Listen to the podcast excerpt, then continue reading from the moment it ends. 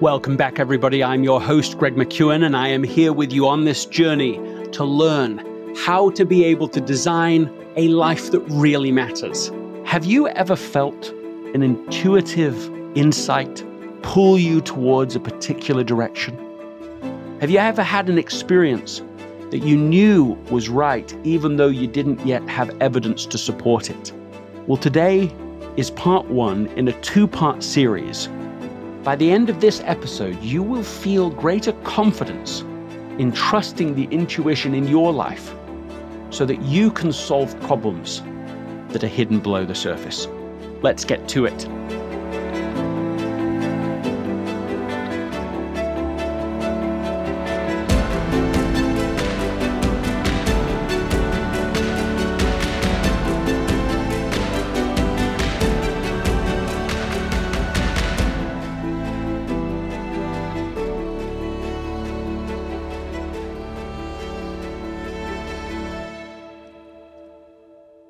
Thank you to everyone who has subscribed to this podcast. And if you are not one of those people, subscribe right now. Pause, subscribe, and then make it easy on yourself to get new episodes every Tuesday and Thursday.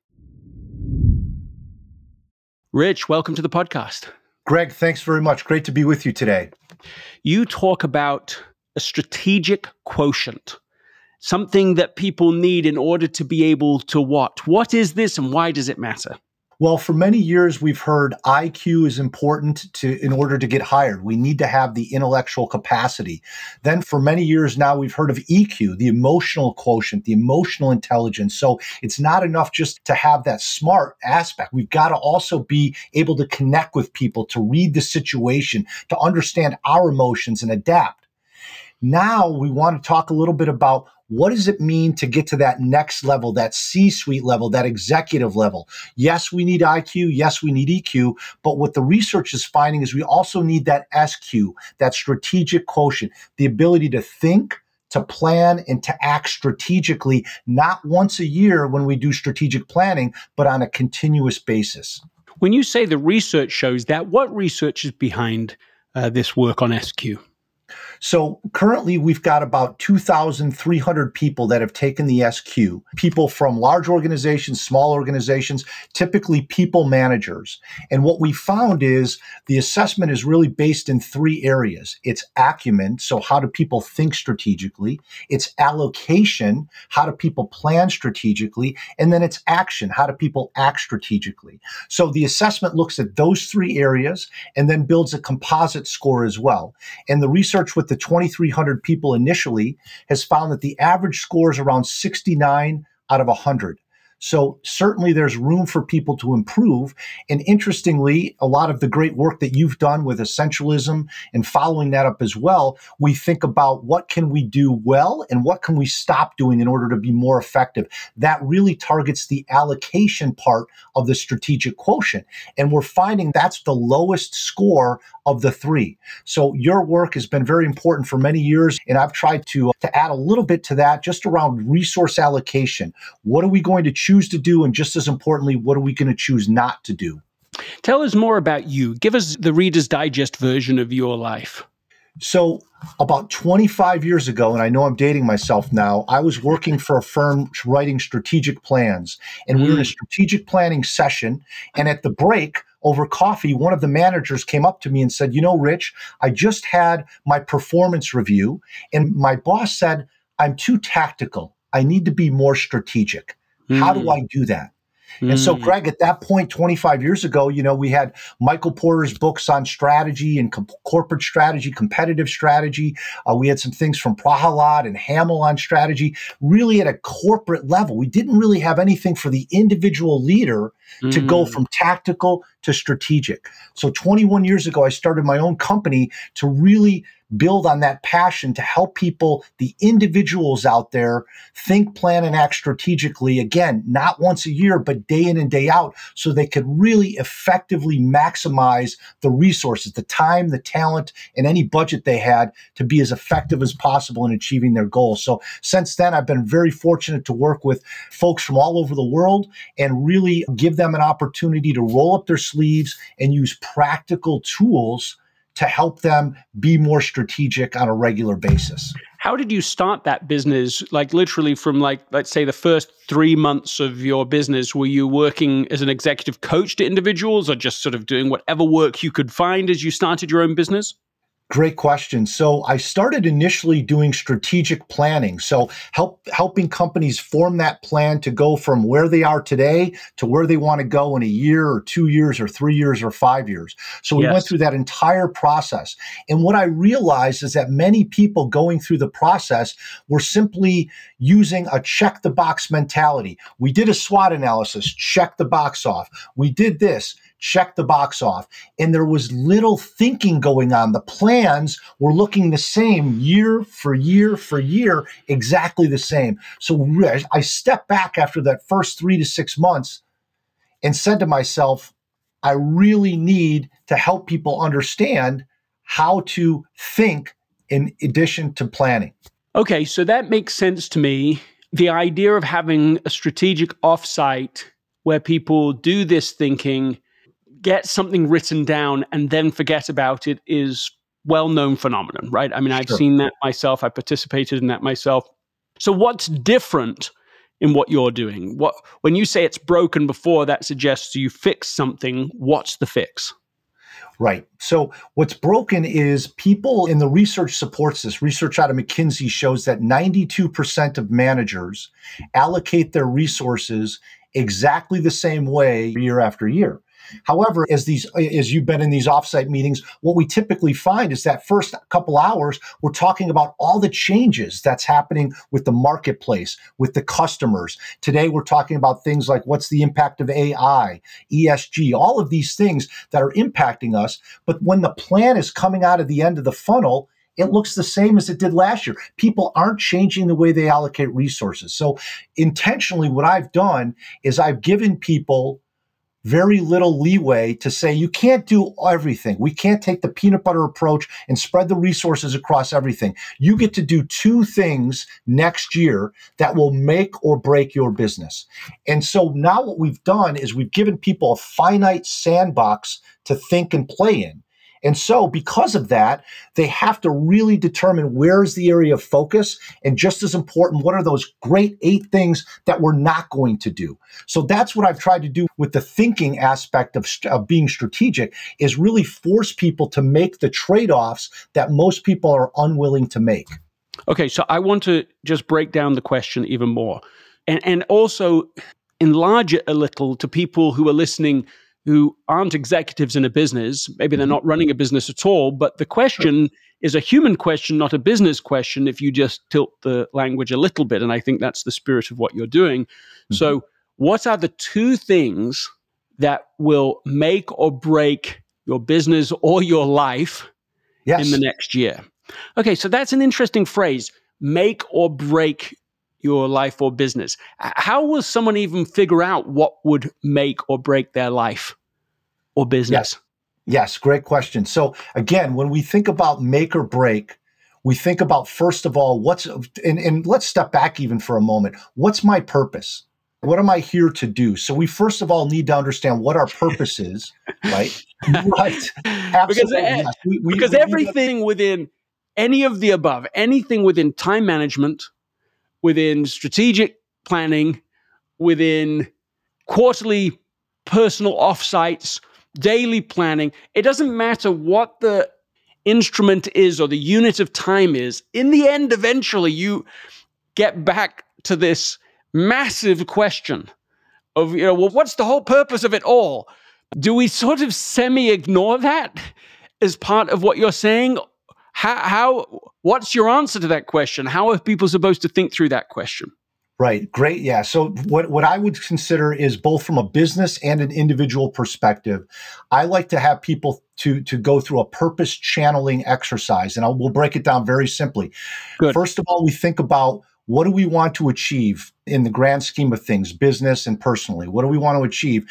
Then okay. what we want to consider is let's go back in time in five to 10 year chunks and think about what were the moments where we were most engaged, where we were most fulfilled in, in reaching the things that we were trying to achieve at that point. What were those things look like? Then, if we've got those pockets of five to 10 years, let's go back 20, 30 years.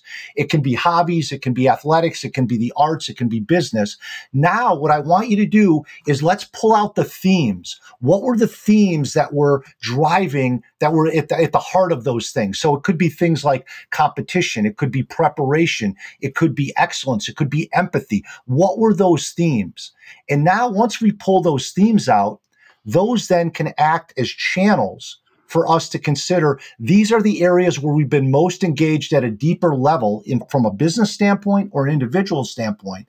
Now, what we want to do is use those as the filter as we look at the opportunities before us, individually or business wise, and say which of these opportunities fits into these channels. And if they don't fit into the channel, then that's something that we probably would say that's going to move outside of what we're going to do.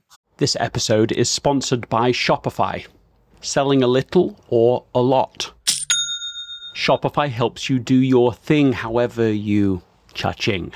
Shopify is the global commerce platform that helps you sell at every stage of your business.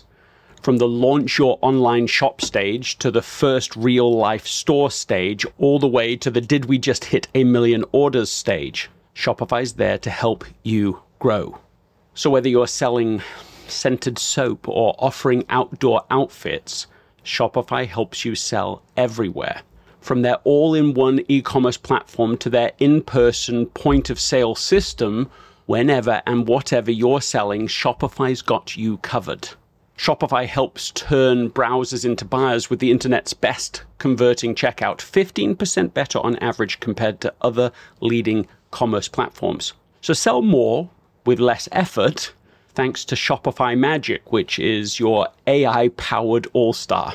In my experience with every business that I have built, including this podcast, there are breakthrough moments, and those moments are often the result of finding the right partner.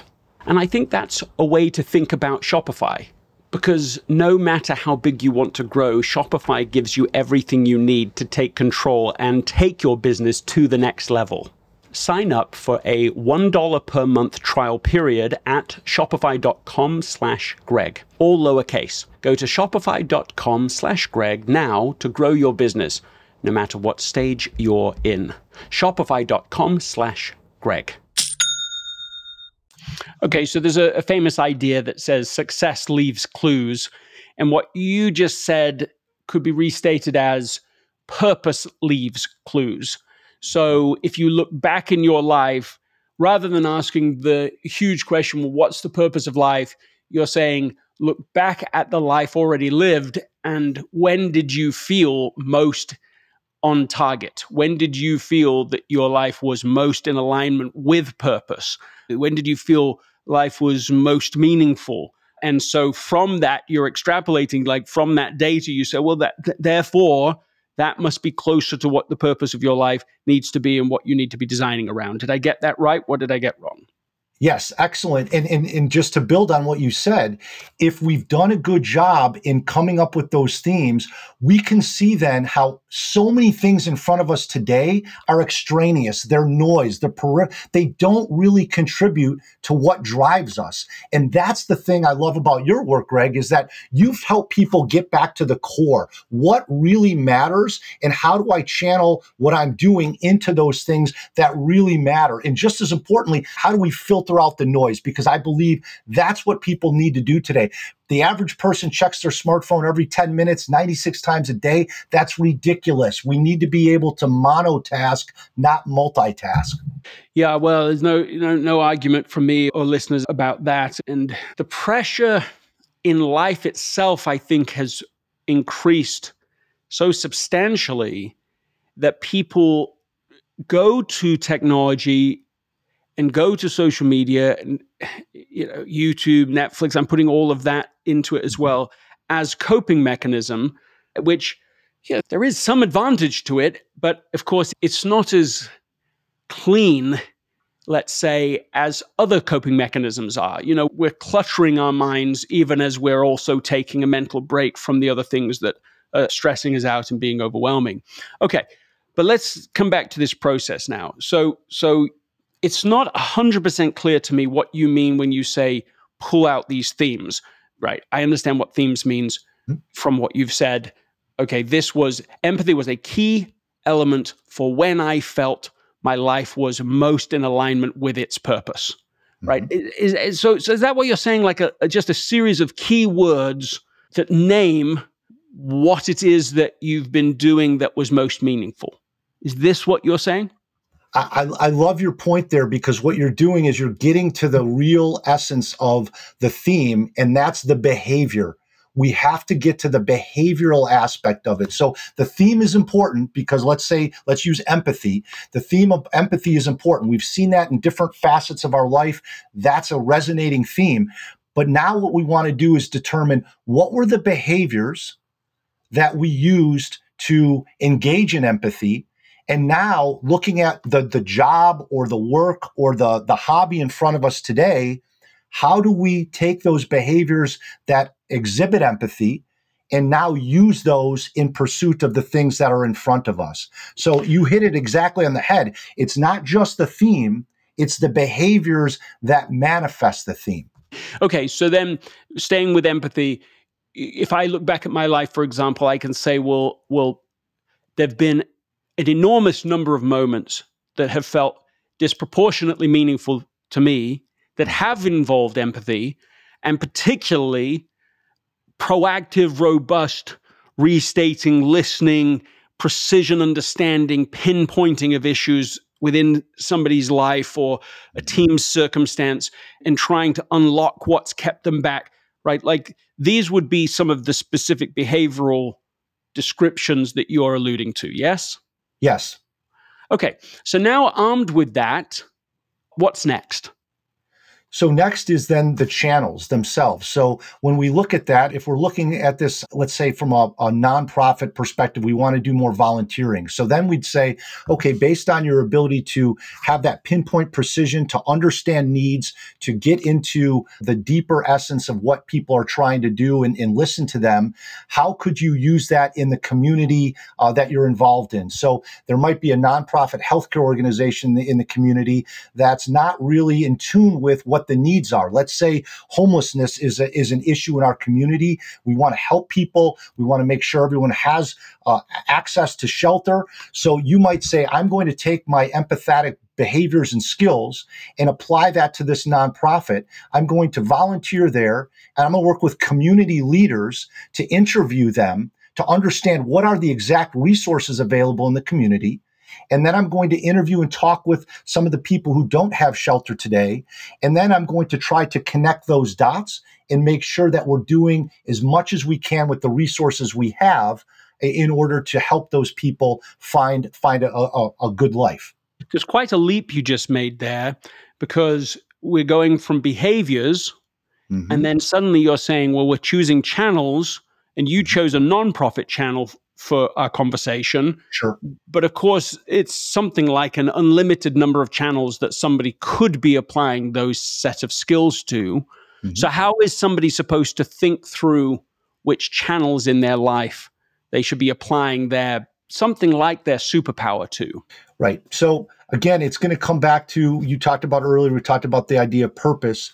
There's always going to be certain activities, areas, topics, organizations that hold greater interest to us. There's many important causes today, but as you know, we can't be involved in all the causes. We can't spread our resources that thin because we're not going to bring great value to anyone. So it really comes down to when you think about your purpose, and there's books written on purpose, but for me, it really comes down to what are the values, the mission I have, the current purpose, and then the vision. What do I aspire to? So if I've taken time to articulate those three things, my day to day values, the three to five traits that drive my behavior, the mission, why I'm here on earth, the things I'm meant to do, and then the vision, what I aspire to do in 10 years, if I've clarified each of those three items, that's going to then point my interest to, let's say, the homeless shelter work versus taking care of animals.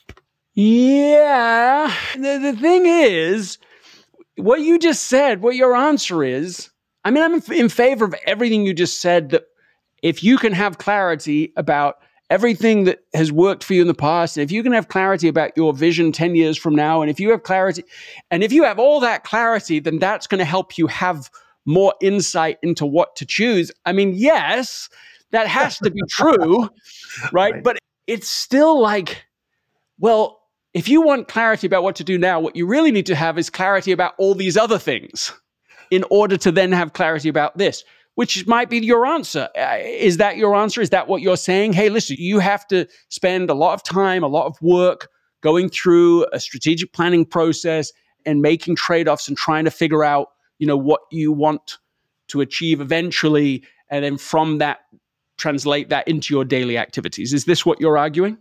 I, I, would say it's really about what are your goals? What are you trying to achieve? And again, the goals will come from purpose, but I think goals are more finite in nature. So the goal is really what are we trying to achieve? What am I trying to achieve based on, again, and, and to your point, the goals can often come from understanding what are my core competencies. So, what's my area of expertise, my knowledge, and what are my capabilities? What are my skills and resources? So, I often think, Greg, to your point, what are my goals? What do I want to achieve based on what my knowledge is and what my skills are? If I have no knowledge and no skills, I'm probably not going to be as valuable as you are, let's say, giving a keynote speech if you have that knowledge and have that skill set. So the goal, so to your point, I dictate my interest in purpose, in passion, in channels by understanding what I'm trying to achieve based on my core competency, my area of expertise, and then my capabilities, my my knowledge and skill sets. Okay, so here's my challenge back to you, right? Sure. Is what you're telling me right now, how it sounds to me, is mm-hmm. strategic planning. I'm not saying people shouldn't do more strategic planning. I think modern life eliminates so much space for thinking at all that life becomes almost for everyone, almost all of the time, reactive. Yes. So so they're just responding to the last email. They they've got a, a an endless to do list that gets longer by the end of the day than it is at the beginning, and and right. And and everybody listening to this recognizes this at least some of the time.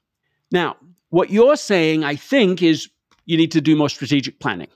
But I want to challenge just to understand this are you saying you have something new to offer about strategic planning that other people about strategic planning have not offered, which I think is what you're saying? Or are you saying, look, you know, common sense isn't common practice. Modern life makes us not strategic planners. I'm advocating that we do more strategic planning. Of which, of those two, which is most true? What I'm saying is that we're missing the thinking aspect of the plan. That what we're seeing, to your point, we're always reacting where everyone's like bumper cars at a carnival where we're bouncing from one thing to the next with no rhyme or reason. So what I'm saying is it's not about the plan. It's about the thinking that needs to go into the plan. You talk in essentialism about uh, the importance of isolation, of removing yourself from the day to give yourself that opportunity to think, as you articulated earlier, which I absolutely think is, is crucial. So, what I'm saying is not do more strategic planning. What I'm saying is take the time to generate insight. And I define an insight as a learning that leads to new value. Take the time by talking with others getting different resources, gaining different perspectives that all will help you consider your purpose, your channels, your goals, your capabilities, your competencies, so you can bring new value. I, I, think the, the thing I'm saying is new growth, whether it's individually or from a business standpoint, requires new thinking.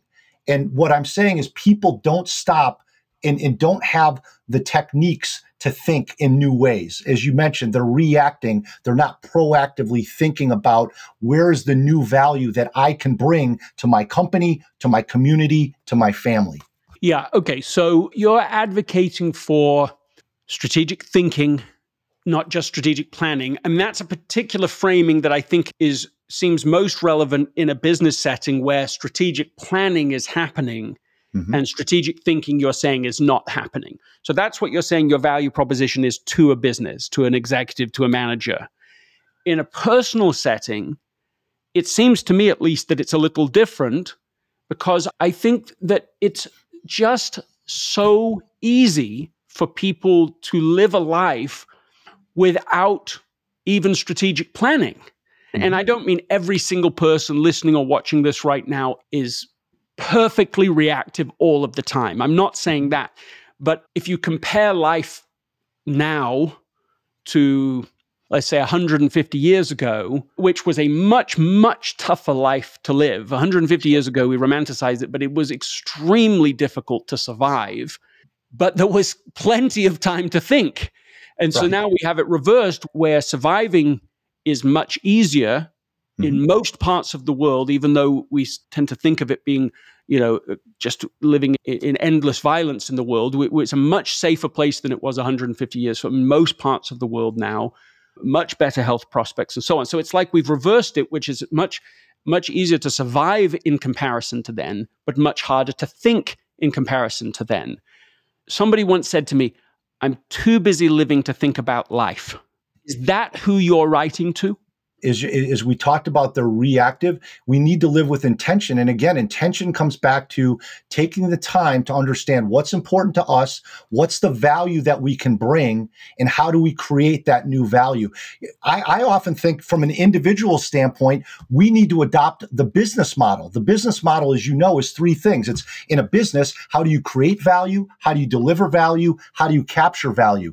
I'm a big fan individually of saying let's place that business model on ourselves as people and say, how am I creating value in the world? How am I delivering it? And then how am I capturing it for myself, my family, my friends, and, and so forth? If okay, we do slow, that, slow that down again for people not familiar with that model. Okay, so so this is three questions.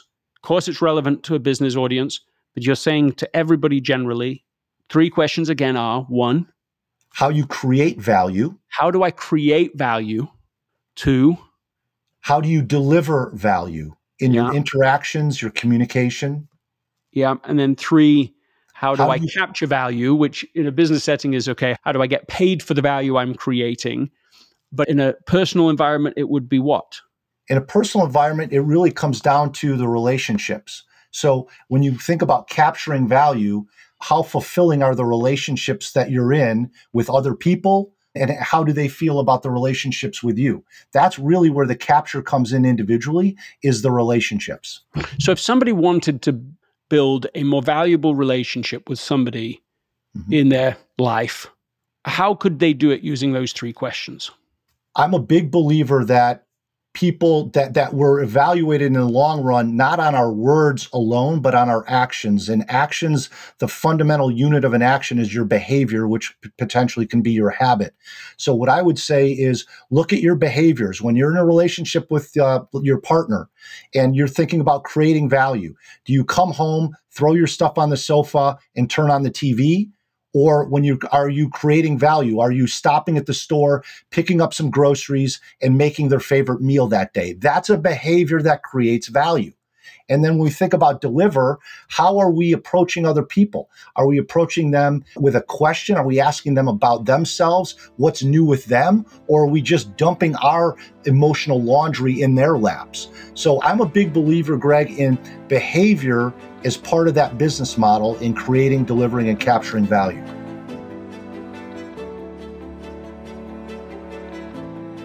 Thank you, really, thank you for listening to this episode. What is one thing you can do immediately, you know, in the next five to 10 minutes to be able to turn this conversation into action in your life? And who is one person that you can share that action with so that they can help you be accountable and you can help them?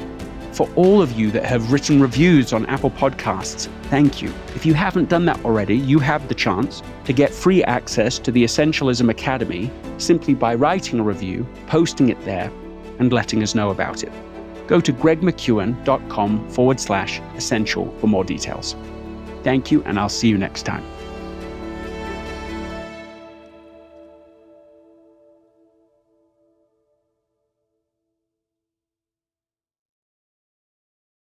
This episode is brought to you by the Yap Media Podcast Network.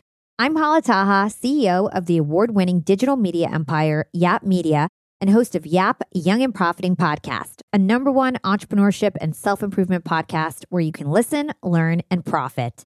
On Young and Profiting Podcast, I interview the brightest minds in the world and I turn their wisdom into actionable advice that you can use in your daily life. Each week, we dive into a new topic like the art of side hustles, how to level up your influence and persuasion, and goal setting. I interview A list guests on Young and Profiting. I've got the best guests, like the world's number one negotiation expert, Chris Voss, Shark Daymond John, serial entrepreneurs Alex and Leila Hormozi, and even movie stars like Matthew McConaughey.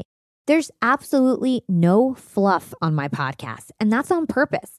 Every episode is jam packed with advice that's going to push your life forward. I do my research, I get straight to the point, and I take things really seriously, which is why I'm known as the podcast princess and how I became one of the top podcasters in the world in less than five years. Young and Profiting Podcast is for all ages. Don't let the name fool you. It's an advanced show. As long as you want to learn and level up, you will be forever young. So join Podcast Royalty and subscribe to Young and Profiting Podcast, or YAP, like it's often called by my YAP fam, on Apple, Spotify, Castbox, or wherever you listen to your podcasts.